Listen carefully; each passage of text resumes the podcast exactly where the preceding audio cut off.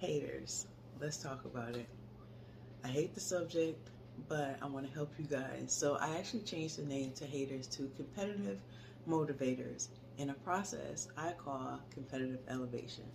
So they think that you're competition, but you're not. You're not even paying them any attention. And God will use them to motivate you or elevate you. It's in the Bible, right? God will make your enemies your footstool. See? Elevation process.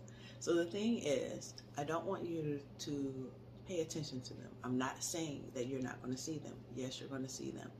But I don't want you to focus on them so much that you get out of your lane and you have to go address them and all this other stuff because God has so much in store for you in your lane and you might miss something if you go address every hater and every person who's not for you and all these things.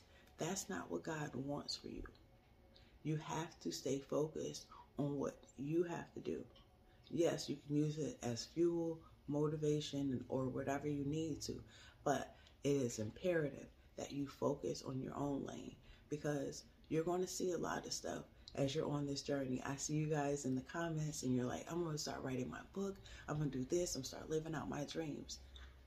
Be careful because you're going to start seeing a lot of people who are inspired by you, people who are not going to support you, and all those things are this going to be people who are going to try to copy what you do.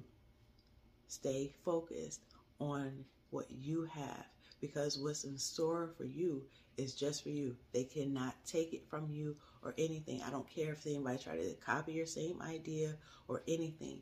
What is for you is for you. So do not focus on them. Let them be fuel for motivation and let God use that as elevation. You got this. Don't give up on yourself.